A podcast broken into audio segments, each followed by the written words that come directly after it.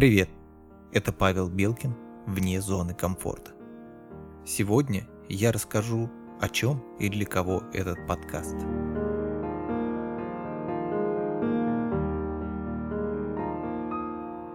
Это первый выпуск, и если ты его слушаешь, значит как минимум еще три выпуска уже записаны и ждут своей очереди выйти. Итак, о чем этот подкаст? Это многосерийное исследование на личном примере, как и зачем стоит выходить из своей зоны комфорта, да и нужно ли это вообще. Зона комфорта у каждого своя, хотя у многих людей есть очень схожие границы. Но я все же буду говорить о своей. Надеюсь, ты увидишь и себя в каких-то эпизодах и сможешь что-то почерпнуть. Я планирую в будущем привлекать и других спикеров. Это будут интересные гости, а возможно и соведущие. И еще раз хочу уточнить, э, что весь контент, пропущен через мое внутреннее «я», является отражением моей личности, моим личным мнением по данному вопросу, чаще всего основанным на моем опыте, либо мнением, которое мне интересно и понятно, хотя я даже могу быть и не полностью согласен с этим мнением.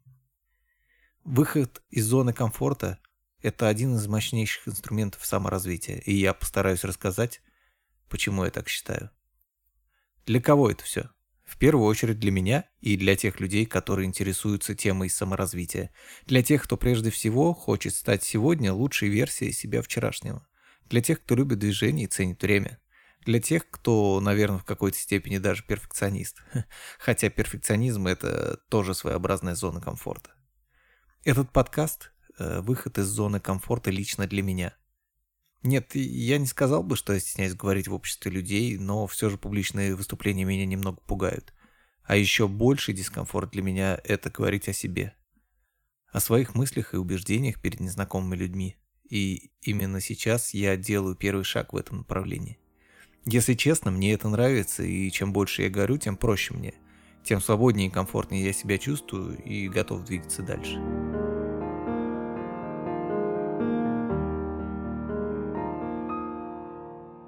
Примерно лет 15 назад у меня был первый опыт публичного выступления.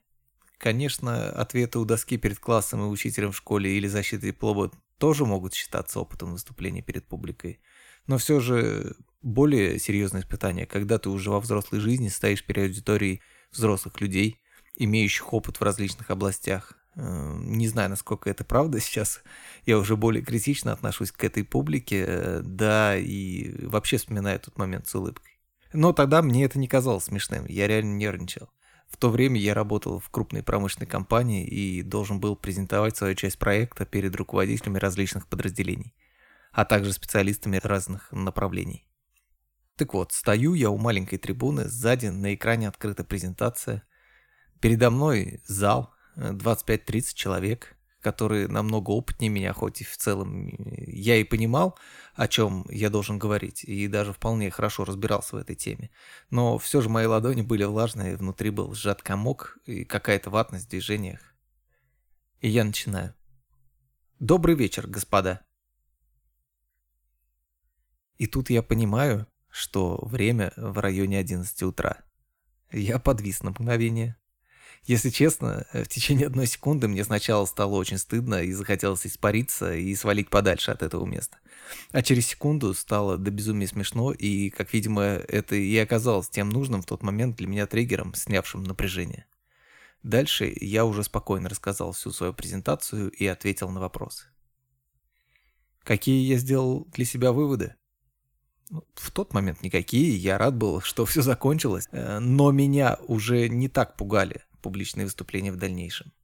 А уже спустя какое-то время, прочитав множество информации по публичным выступлениям, посмотрев э, различные видео по этой теме, я понял для себя, что произошло. Сначала мне казалось, что я не смогу говорить. Я буду выглядеть глупо, и действительно так и было. Но, сделав глупость, я увидел, что ничего страшного не произошло. Что я могу двигаться дальше, что я всего лишь показал, что я человек. Я не робот, э, что это одно из моих первых выступлений, но это совершенно не имеет ничего общего с моими профессиональными компетенциями и моим пониманием темы.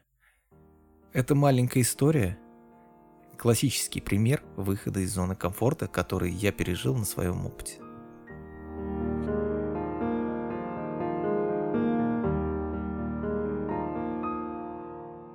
Если ты до сих пор не переключился и слушаешь этот подкаст, то в следующих выпусках я постараюсь рассказать тебе много интересного по теме развития личности и в различных областях. А также на своем опыте буду испытывать различные способы, что-то вроде мини-челленджей и делиться своими впечатлениями. О чем конкретно я буду рассказывать? Попробую сделать что-то вроде анонса будущих выпусков, э, но вполне возможно, что они будут выходить немножечко в другом порядке. В первую очередь я хотел бы поговорить о теории, о самых важных источниках информации, конечно же, о книгах. Я расскажу, какие книги по саморазвитию у меня в топе, какие у меня на полке и почему. Постараюсь сделать это без спойлеров, насколько это возможно. Еще одна из важнейших тем – это курение.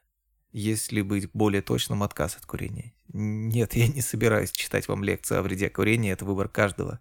Самое главное, чтобы он был осознанный. Я расскажу о своем опыте, который до сих пор продолжается и пополняется новыми способами и идеями. Также в одном из выпусков я хотел бы затронуть тему питания, диет, так как для меня это тоже интересный опыт, несмотря на то, что сейчас можно найти по этой теме уйму информации. Я расскажу о своем опыте, а также исследую новые идеи. Однозначно не смогло обойти стороной вопросы финансов, инвестиций, кредитов и личного бюджета. Давно уже хочу провести челлендж для себя, как питаться на 1000 рублей в неделю. К этому надо хорошо подготовиться. Хотя для кого-то это вполне может быть реальность. Но, как я уже говорил, я рассказываю свой опыт, и 1000 рублей на неделю для меня это реально выход из зоны комфорта. Также исследую тему физической активности, фитнеса, йоги и прочих испытаний для нашего тела. В итоге в дальнейших выпусках будет подниматься множество различных интересных тем. А если у тебя будут идеи, о чем ты хотел бы узнать, или какие-то вопросы ко мне, то мои контакты в описании каждого выпуска и в описании канала. Я с удовольствием расскажу, что знаю, а если вдруг что-то не знаю, то изучу, исследую и расскажу в одном из выпусков а также постараюсь ответить на все вопросы. А теперь всего доброго и вперед!